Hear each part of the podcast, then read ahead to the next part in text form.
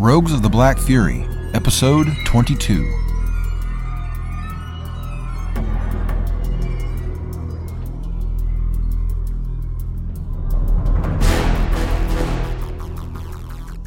Rogues of the Black Fury, a novel, written and produced by Travis Heermann. This novel contains violence, adult language, and mature situations. Listener discretion is advised. For more information, please visit travisheermann.com slash rogues.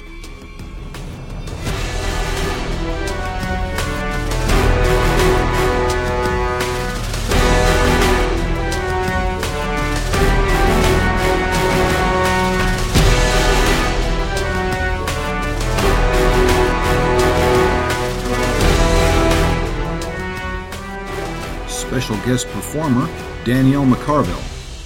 For more information about Danielle, check out the Rogues of the Black Fury podcast website.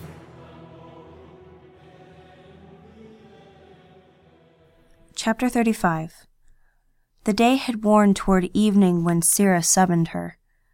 Bella stood under the woman's stern gaze, her hair brushed and plaited and tied with perfumed ribbons. She was dressed only in a diaphanous white shift like Sircir's, like those worn by the dozens of slave girls under Syrah's supervision. She noted how poorly her stick thin body offered shape to the otherwise shapeless garment, unlike Sircir and some of the others, who were unmistakably young women and filled out their shifts with all the supple curves that men admired. Perhaps her lack of womanly charms would spare her some of the admiration like that she experienced at the Barmia temple. Syrah reached out and lifted Bella's chin, turning her head slightly to the left and the right, her appraisal cold and calculating. Well, Sircir has done well with you. I had thought you too filthy and bedraggled to have much hope of presenting you to the master tonight. This is fortunate, because it's a very special night. Your arrival is doubly auspicious. Bella resolved to be as compliant as she could manage. She would be a mouse with the heart of a pit wolf. Her insides fluttered, and she felt cold and thin. This temple was the source of all the pain and terror that she had experienced since her abduction from her theater box so long ago. What new horrors lay in store for her? With a crazed giggle inside her head, she wondered how Filton's play would have ended. In the master's presence, you will not speak unless he asks you a direct question, Syrah said. An infidel's voice is blasphemy within the holy tower. Do not touch him. The slightest infraction will likely earn you a night in the truss at the very least. At worst, you'll wish you were never born. He wants to see you before the ceremony.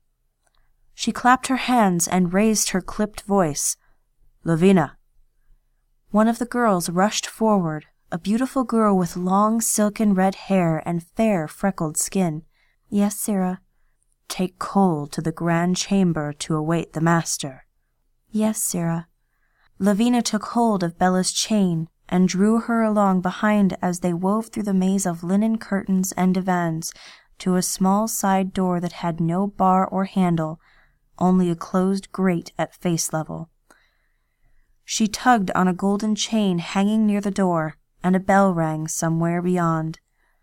The grate slid open but a crack. Then the door opened, revealing a vast hall. Massive fluted pillars stretched to the vaulted ceiling on either side of the cavernous chamber. Evening sun spilled through the entrance, and a broad, straight stairway led up toward another broad opening where a patch of dusky sky awaited. Lavina led her up the stairs, their shuffling footsteps lost in the huge chamber. Where are we going? Bella whispered. The other girl turned on her, her eyes bright with fear, then turned quickly in anger. Shh! You shouldn't talk, she whispered back. She pulled on the chain. Hurry! The broad stairway led up toward another door, and the two girls emerged onto a stone catwalk that led directly toward the base of the tower she had seen from the boat. The massive golden disk, an icon of Helion, reflected the god's light with its polished, gleaming face. Bella kept her lips firmly sealed, but her heart quickened, and she trembled. This was it. This was the end of her journey. A feeling like that when she had leaped into the sea settled over her again, familiar, like an old blanket. Mother Inanna would have mercy on her. Her mother would watch over her and see her safely into the halls of valor, and all this suffering would be finished. She looked over the side of the catwalk. It was not high enough to ensure her death. As much as she wanted death, she only had enough courage to make it quick, not long and lingering. She took a deep breath to steady herself and hurried after Lavina as best she could. In spite of her fear, she could not help being struck by the sheer grandeur of the edifice around her. The massive fortress like temple complex, with its cyclopean central temple and its golden spires and minarets, and in its center the lofty golden tower. Everywhere the stone was carved in intricate, elaborate bas reliefs, studded with marble and beautiful colored stones. She could not begin to make sense of the multitude of stone carvings, but the weight of the beliefs that went into them bore the burden of centuries. The solemnity, the reverence, and the awe were like an invisible living presence all around her. As they walked the catwalk, Father Helion's last orange gold rays bathed them. The tower loomed before her like a gold tipped mace. The moon had already risen and lay low against the horizon like a pale silver disk. Lavina took her through the single black doorway where the catwalk met the tower. Inside, another stairway spiraled up and down, and Lavina led her upward. They passed doorway after doorway to many interior floors. Bella's legs burned with exertion by the time they finally arrived at her final destination – a sumptuously appointed chamber filled with divans and silken cushions and stunning velvet tapestries. Everywhere polished sequins of precious metals, gold and silver and platinum, glittered among splashes of vibrant color. One end of the chamber, which was perhaps twenty five paces across, was dominated by a lavish golden throne on a dais half as high as Bella. At the foot of the dais, one on each side of the throne were two small circular fountains burbling with sweet smelling liquids. In the right fountain, a deep dark crimson that looked like wine. In the left, a frothy ivory colored liquid that looked and smelled for all the world like real milk and honey. The liquid flowed down polished, elevated copper runnels around the perimeter of the room to disappear into small copper drains in the corners. Around the room lay bowls and baskets brimming with fresh fruit, fresh baked bread, sweetmeats, pastries, a slow roasted till, fresh from the spit, still steaming with its juicy flesh neatly sliced, all manner of incomprehensible delicacies, all in such copious abundance that Bella could not have conceived it if she had not seen it. It was a feast for the gods themselves. Lavina led her toward the throne, tugged her up the dais steps to the side of the throne, then looped her chain under a hook in the floor and gave the hook a deft twist. It clamped down over Bella's chain, holding her in place. The length of the chain kept Bella's hands no farther than a foot from the floor. Lavina turned to walk away, then turned and glanced sidelong at Bella with a sigh. All you have to do is sit here and keep quiet. You won't have to pleasure anyone tonight. That won't be until after your Sonethi. The girl turned again and hurried away before Bella could ask about her Sonethi. The girl had only been gone for a few moments when Bella heard movement behind her. The throne obscured her vision so that she could not see how he entered the room, but a man stood over her, almost as if he had materialized from thin air. She did not dare look up into his face. All she could see was a pair of plain sandaled feet peeking out from under white linen robes. His voice was deep and resonant, with a lilting Farthi accent. Look at me. She raised her eyes. He wore elaborate vestments of gleaming white, embroidered with a gold and silver thread. Three massive jewels, one blood red over his heart, one blue over his right breast, and one green over his left breast, studded the front of his vestments.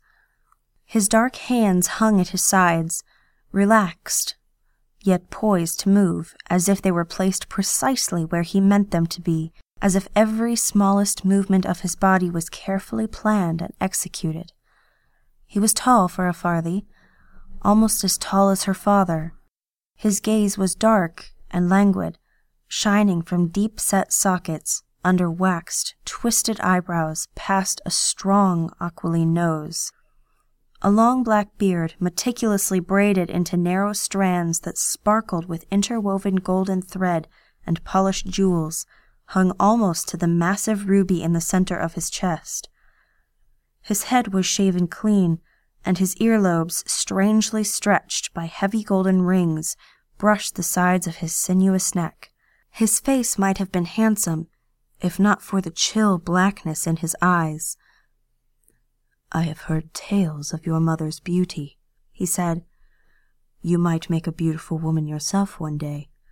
His voice reminded Bella of the actor who played Count Orlo, deep and stentorian, accustomed to command, every word and gesture carefully chosen.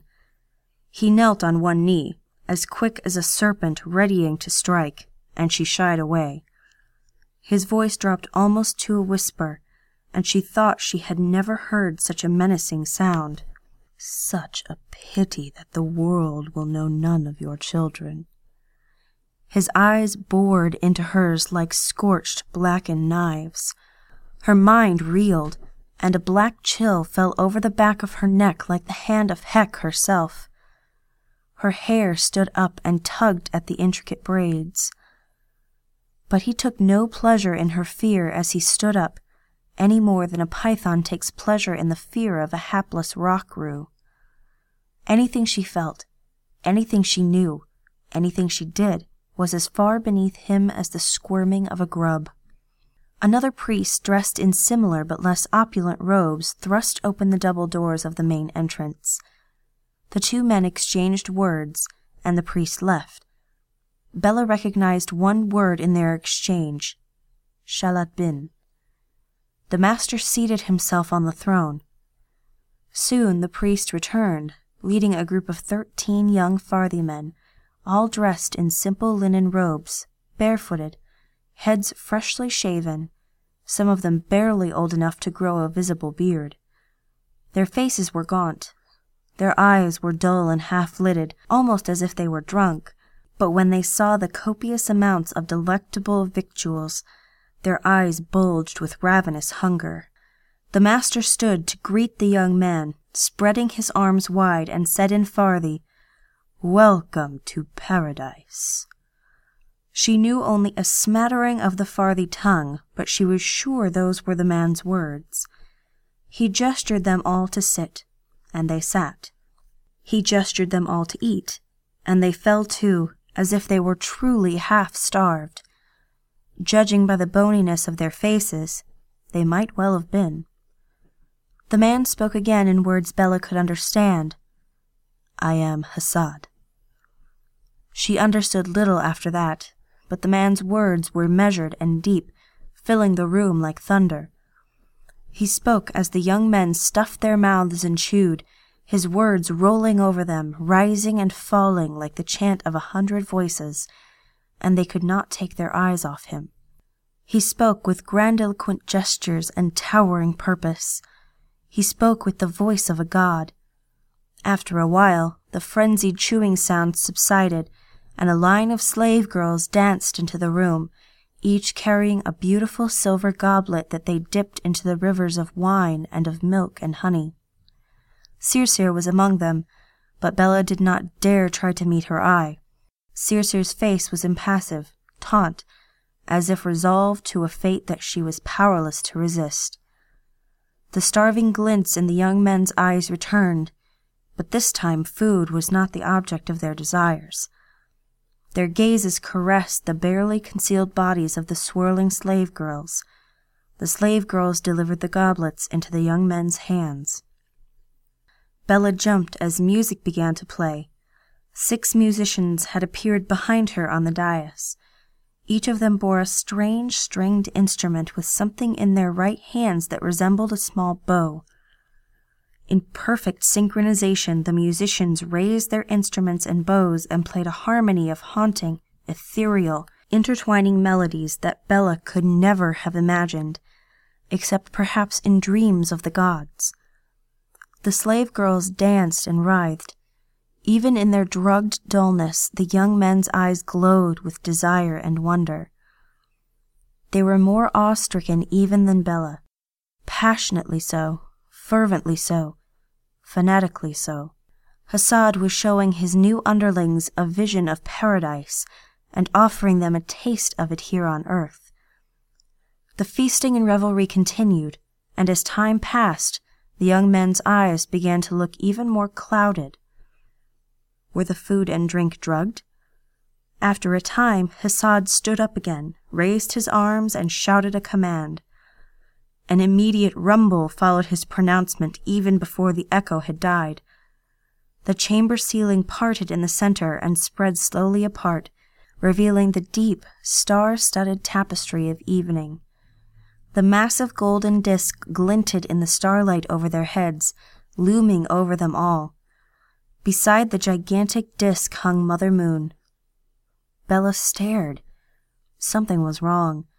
Mother Inanna's face was half eaten away, and the rest was cast in a deep red shadow the likes of which Bella had never seen. Hassad pointed to the moon with a long, thin finger and broke into a deep, sonorous chant. The recruits and slave girls took up the chant. The melody was vaguely familiar to Bella, but she was too dumbstruck to place it. All eyes turned heavenward, and over the next several minutes Bella could see the shadow over the moon deepening, the face disappearing slowly, almost imperceptibly. The chant abruptly ended, and Hassad barked commands. The young men threw themselves prostrate on the floor, clasping their hands in supplication, praying that the moon devils would cease their feeding upon the moon mother's sacred flesh. A trickle of fear chilled Bella's spine. On one hand, she knew from her studies that this was a lunar eclipse, that the moon would eventually emerge from the earth's shadow.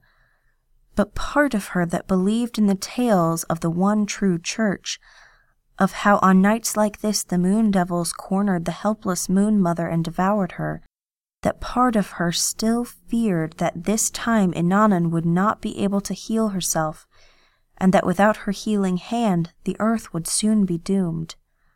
As she cast her gaze at the desperate young men and the fiercely devout Hassad, she knew well that they believed the latter without a moment's question.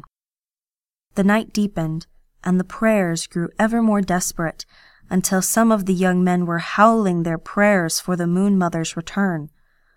Hassad merely continued his chant with a steady, methodical voice, as if he would be just as content for the earth to be destroyed as for it to continue. The moon had almost disappeared completely when the master stopped his chant and spoke again. He issued sharp words and another powerful command. Two robed priests pushed a heavy wooden serving cart into the room. The cart held a large silver domed platter on top with the sides of the cart shrouded by a curtain of red cloth that was encrusted with arcane embroidery. The priests pushed the cart in front of the breathless supplicants and stood away. The master walked up to the cart, speaking calmly, but with the force of the entire universe behind him. With a flourish, he took the handle of the domed silver lid and snatched it away, revealing what lay underneath. Everyone in the room gasped. Standing upright on the platter, surrounded by a dark, glistening splatter of blood against the silver, was a man's head. Bella stared. It was the head of the man she knew as Shalat bin. Hasad barked another command, and the head's eyes snapped open. Hasad commanded the head to speak, and the head of Shalat bin spoke in a gasping, reedy voice as if from a great distance. She could almost imagine the things the head was saying.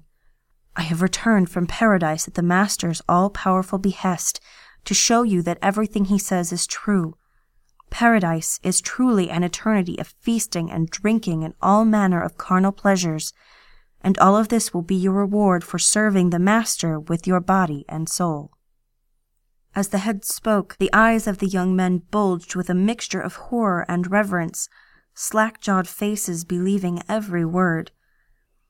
They could not see, as Bella could from her slightly higher vantage point on the dais, the slim gap between the edges of the hole cut in the center of the silver platter and the flesh of Shalat bin's neck. Bella had partaken of none of the wine or whatever drug the young men had been given before they entered the room. She was neither drunk on religious zeal nor half mad with lust for the bevy of nubile beauties, so it was easy for her to see the truth of the head on the platter.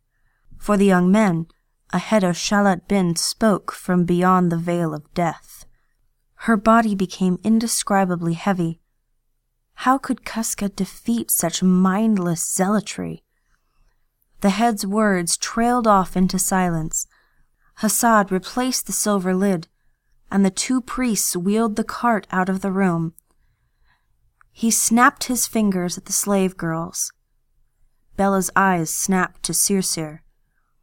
Sirsir swallowed hard and followed the rest of the girls toward the young men.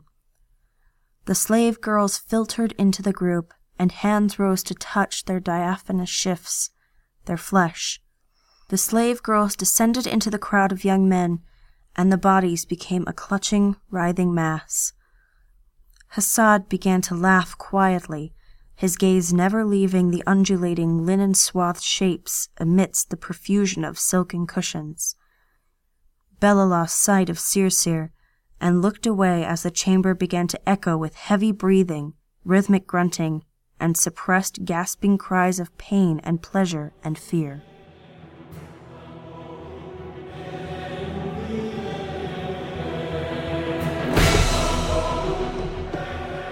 Thank you for listening to Rogues of the Black Fury by Travis Heermann. If you enjoy the story, don't be shy. Let me know. I would love to hear from you. And don't forget to go to this podcast's homepage and click the donate button. Give whatever you like, but is $4.99 really too much to ask for this many hours of entertainment? Rogues of the Black Fury is released under a Creative Commons Attribution Non Commercial No Derivatives license. I encourage you to copy it and give it away to all your roguish friends. Just don't change it or sell it, or the Black Furies will soon be coming after you.